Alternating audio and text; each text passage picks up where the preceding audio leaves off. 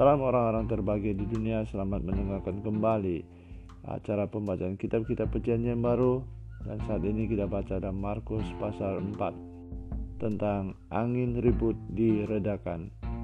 Ketika murid-murid uh, Yesus beserta Yesus nyebrang dan ya, lewat danau tiba-tiba topan yang dasar itu menghantam perahu mereka. Dan murid-muridnya ketakutan bangunkan Yesus dan Yesus bangun dan katakan pada danau itu, "Diam dan tenanglah." Lalu angin itu reda dan danau itu pun menjadi teduh sekali. Lalu ia berkata kepada mereka, "Mengapa engkau begitu takut? Mengapa kamu tidak percaya?" Jadi kita melihat badai, angin pun tunduk kepada perkataan Yesus.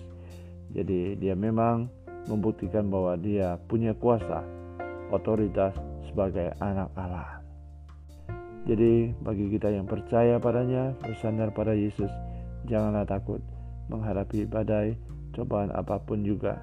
Kita datang dan berseru kepada Tuhan, minta pertolongannya, dan bahkan kita dengan iman katakan pada badai masalah apa pun yang kita hadapi, diam dan tenanglah, maka semua itu kan tenang asal kita percaya dan sungguh-sungguh bersama Yesus tiada yang mustahil. Thank you. God bless you.